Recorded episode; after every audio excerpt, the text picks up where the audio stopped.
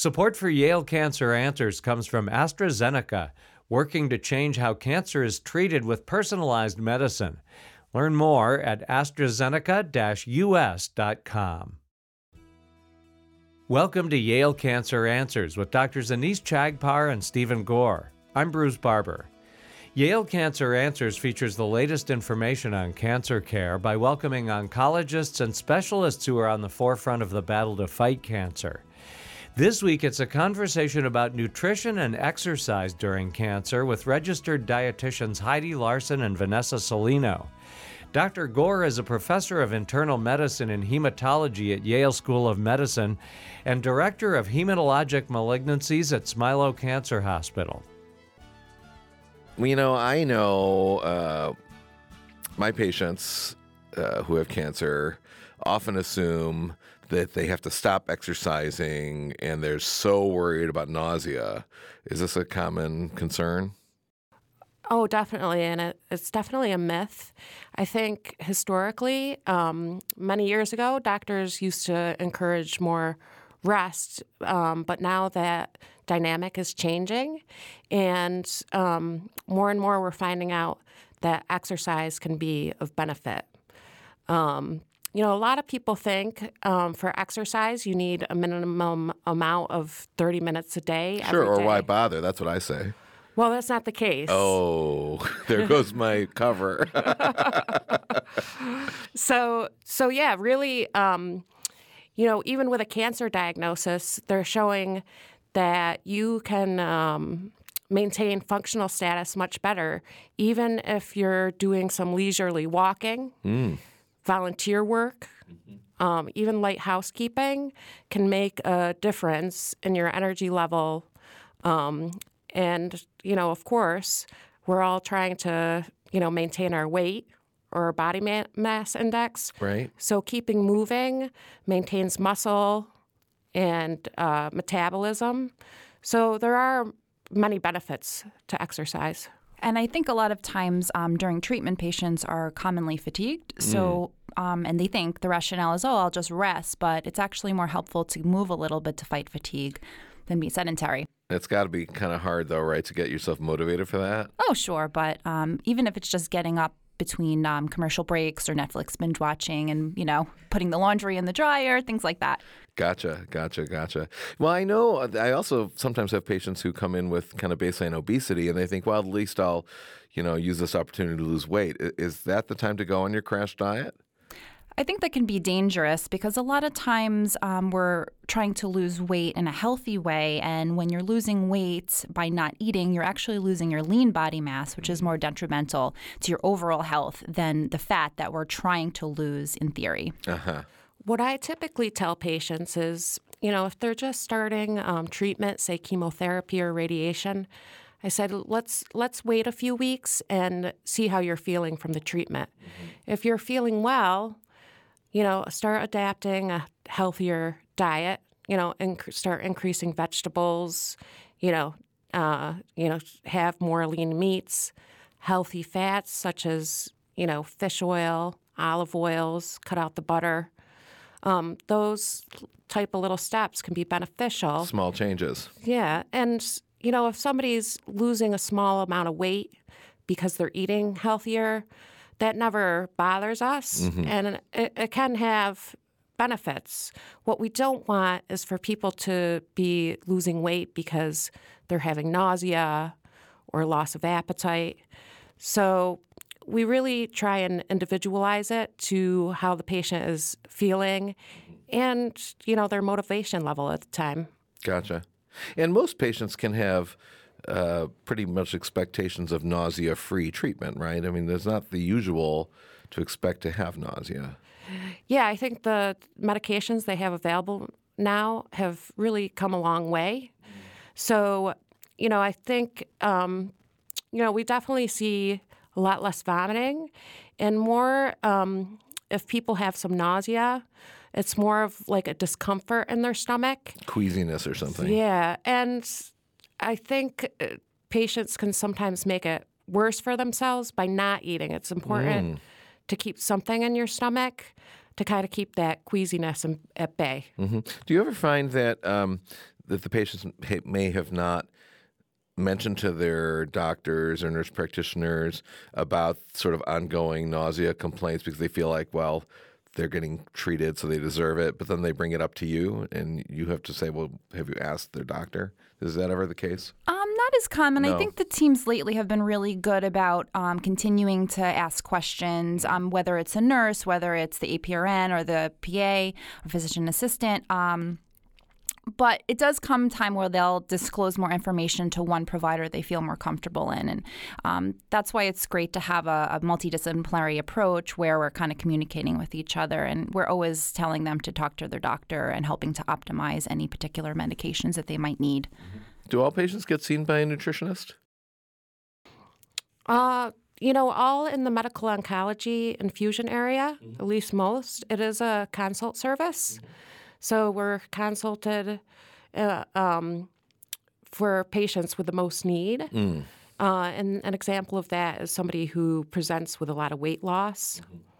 Um, or, um, you know, in other cases, um, in the women's clinic, for women who have concerns about, you know, gaining weight during treatment. I see. I also think some people um, tend to avoid us, those that might not be particularly experiencing symptoms, because they feel that we're going to be the food police and tell them that they can't eat things. But we're actually the opposite, and we're, we're promoting food and nutrition, um, and whatever that is. We're not going to say never eat this. This is bad. Um, there's so many different foods that a person has as a choice. Right. Well, what do you do for the patient who comes in, you know, very depleted because of their cancer, who's lost a lot of weight? Well, it's important to look and see what their diet consists of, what their restrictions are, what their um, family support is, who's cooking at the home, are they able to shop for themselves? Um, and it's it might be a matter of making a small tweak. If they're only able to buy um, packages of um, frozen dinners or canned soups, but they need more calories, um, asking them to keep some condiments on hand, like olive oil or a little extra Parmesan cheese, can sneak in more calories if that's what they need, um, without giving them more work and effort to eat. Yeah, we also try and look at the underlying cause of the weight loss. Sure. Sometimes it can be a loss of appetite. Sometimes it can be uh, difficulty swallowing. Right. That's you know physically presenting uh, preventing them from eating, um, or you know patients can have nausea, or if um, they've had surgery to, you know, say gastric surgery, that can uh, affect their eating. So it's very much individualized to the underlying cause of uh, weight loss. hmm And you sometimes use nutritional supplements, I imagine. Oh, yes. You know, uh, there's really a lot of different uh, supplements on the market. But what I am finding more and more when people have family supports, a lot of times uh, families want to make something for them.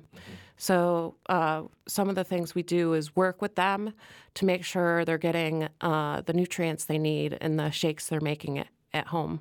Great. And if somebody needs a nutritional supplement, um, does that get covered by their insurance? Do you know, oftentimes, or is it kind of you just go to the store and do your best with get the boost or So not typically. Um, Yeah. The only um, in the state of Connecticut, um, Medicaid might cover under certain circumstances, but Medicare won't. Um, so a lot of times they are paying out of pocket, which is why it's important to. Um, Think about other options, things that might be a little cheaper, like the generic version of Ensure, if that's their preference, or Carnation instant breakfast packets can be mixed with milk, and those are fairly affordable. But regular food, I guess, is going to be cheaper uh, if you can work with it, right? Than these packaged formulas. I'm guessing. Is that true? Depends on what you're eating, or not? Not always true. It depends on the circumstances. In some circumstances, an oral nutrition supplement may be the only thing that the patient can Tolerate. Yeah. Yeah, sure. No, I, I get that. But I mean, all things being equal, if you got a family member who's really interested in learning how to cook and make nutritional shakes and stuff, per, It, it does typically work out to be a little bit cheaper. but takes more work, of course. Yeah. Yeah. and I think it's always good to focus on food first if you can, and then um, resort to a supplement if there's um, the other op- options are go- exhausted. Gotcha. Patients are often uh, asking me about medical marijuana, and they seem to think that this is going to be the be all for their appetite. What have you guys had any experience with that? Well, that's a Not personally, of Not course. personally, no.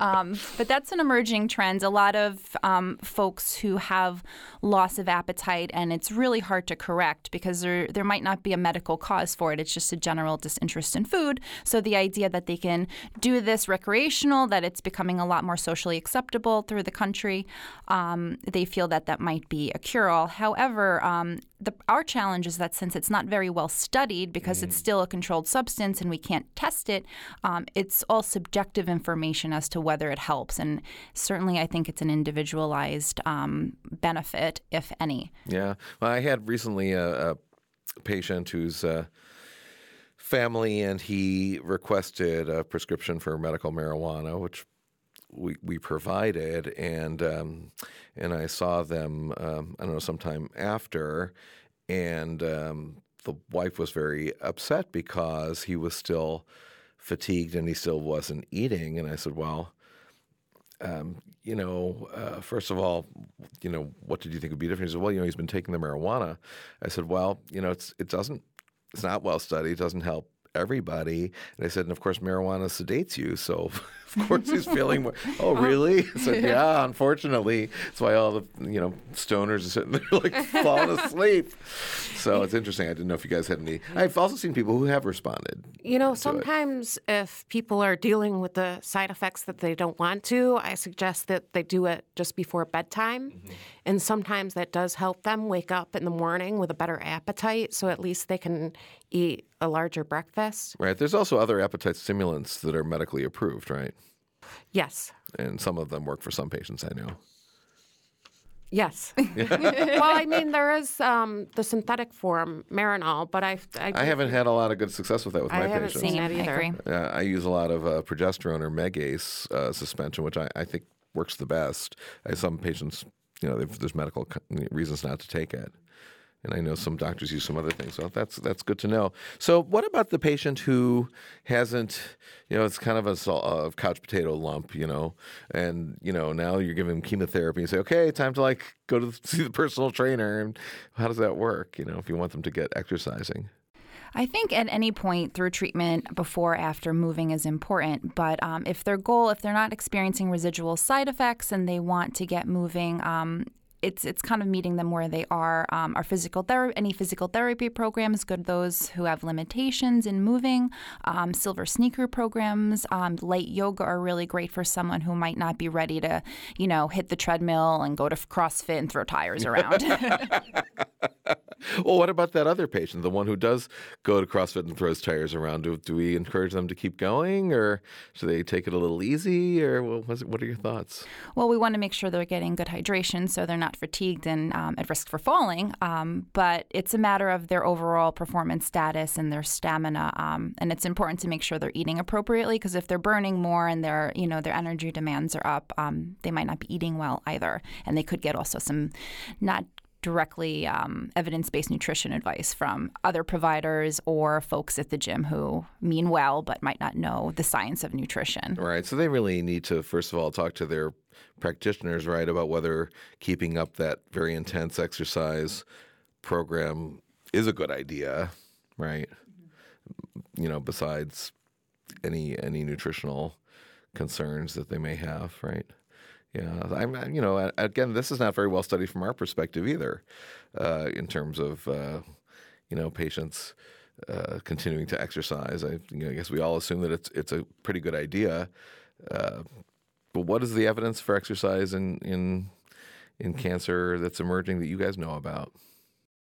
Well, the Yale Survivorship Program is currently conducting um, a lot of research into exercise, and um, that's ongoing. But they recently released a study in um, ovarian cancer patients that exercise did improve quality of life and uh, maintained functional status. And these were patients who were being uh, actively treated.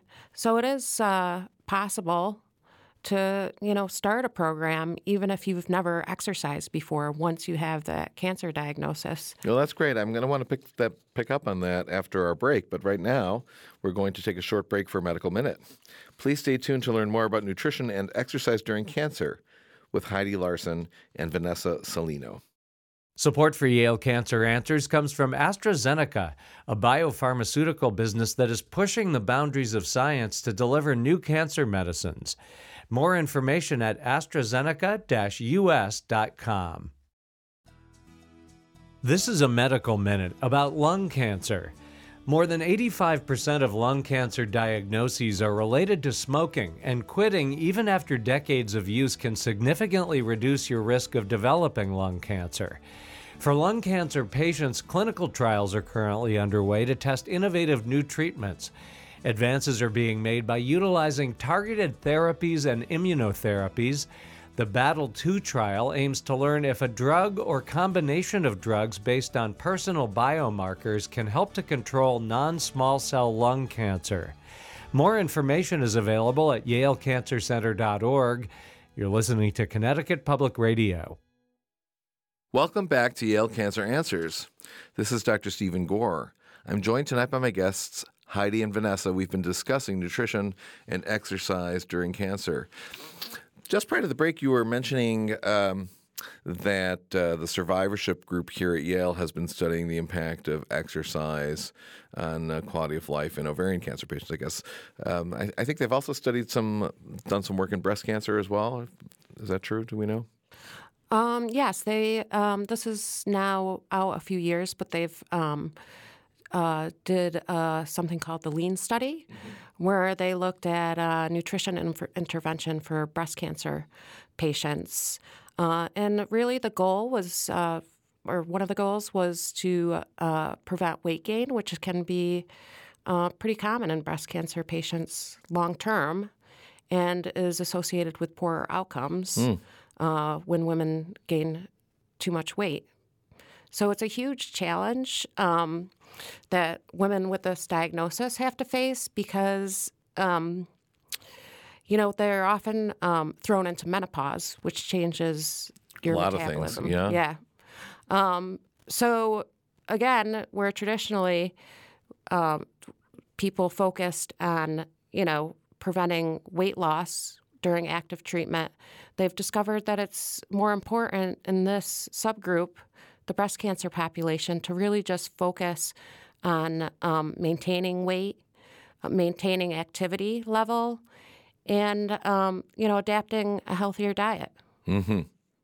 It seems like you've got enough on your mind just dealing with your cancer to like seems like a lot to have to worry about what you're eating and whether you're getting exercise. Yeah, but I think it's a good sense of empowerment. You have you don't have much control over your treatment plan or your disease state in so many ways, but nutrition is one place where you can control what you're putting in your mouth and what you're doing, um, and and that's a way a person can take back their outcomes and really improve mm. their survivorship. I think. Mm.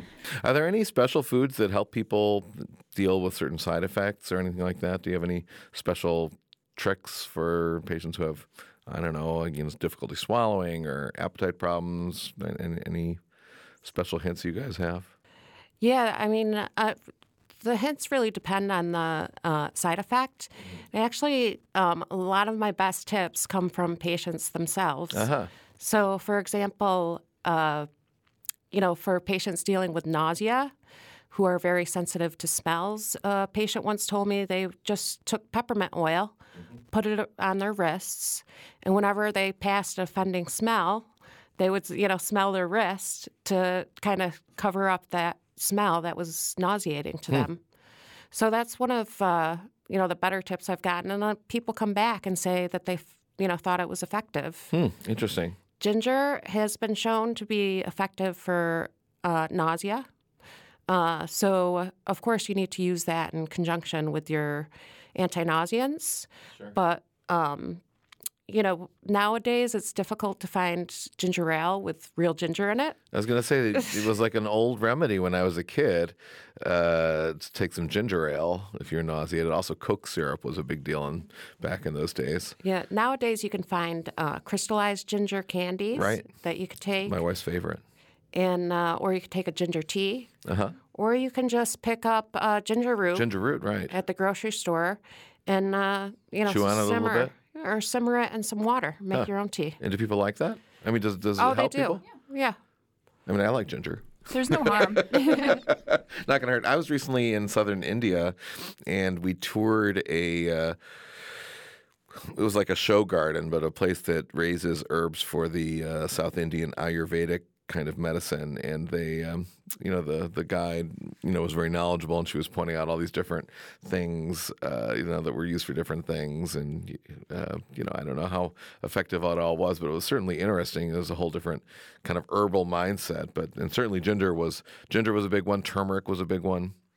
Cardamom, they do a lot of cardamom. Yeah, fresh herbs are a really good way um, to enhance cooking. Um, certainly with taste changes, um, using playing around with some fresh mint or basil, um, even if it's flavoring water with some basil and strawberry, um, can really help change the taste um, for some people. Yeah. Cranberry extract, um, concentrate juice is another good way. If someone's having taste changes and their water is kind of tasting funky, which is common, um, putting a little splash in that's a good way to kind of fo- refocus on getting good hydration as well. It's so interesting that, you know, these changes that happen in the taste sensation, I don't know if it's from the tongue or whether it's in the brain or whatever, but some spices or whatever really come through and somehow either aren't affected or it's, it's quite interesting. Yeah, I had um, one patient who, two years after radiation therapy for oral cancer, needed to take fresh wasabi before every meal just to kind of awaken his palate. Yep. And that worked for him. Like the real, like he would take the real horseradish root? Correct. Or? Yep. Wow. Just to kind of give it a little bit of a zest. and uh, like breakfast even, huh? Exactly. Oh, I like my sushi with wasabi, but and I like my gefilte fish with horseradish, but I, it's not a steady diet. That's so, that's so interesting. So, are, are patients coming up with this stuff every day? Do they get on, you know, support groups or internet groups? Are there chat rooms? Well, the internet's a funny friend because. right. Be careful what you read there. Right? Exactly. Um, as dietitians, we get a lot of focus coming to us with um, Dr. Google's information that um, might not always be accurate. So it's important to kind of refocus them to attend support groups and, and point them to some uh, more credible sources on the internet as well. Yeah, but that's because there are some, right? There are some reasonable sources Oh, absolutely. that are, and, and of course, if you, I would think that if a patient comes up with something and you're not familiar with it, even if it looks credible, you might refer them back to their practitioner and say, "Well, make sure this is okay." Exactly. Yeah. guessing. It's, I think that's an important point. If anyone's considering taking herbals or supplements, it's important to realize that they can sometimes interact with your treatment Right. and sometimes decrease the effectiveness or um, cause other side effects. So, whatever you're considering taking, make sure you t- uh, talk to your practitioner about it and make sure that it's safe in your specific situation. I'm also impressed at how much money some of these patients, some patients really spend on some of these supplements. I mean, I know when, if I go to a general nutrition store or whatever for I mean, I don't do that very often, but when I do, it's it's the stuff isn't cheap in particular. And when I did buy some stuff at that Ayurvedic shop in India, there was a magic weight loss thing that, that didn't work, but I thought it was worth a try. They're not cheap. Yeah, it's it's very common. Um, it's a major business, and it's um, you know it sells nicely. You know, oh, take this pill. It's, It's a quick solution. Um, but it's no one food supplement um, can either can cause cancer nor can it cure it. So I think that's important to know when you're thinking about supplements. Um, the only time we really recommend supplements, which is proven, is if there's a nutrition deficiency there, and that requires you know lab work and you know kind of really talking to someone.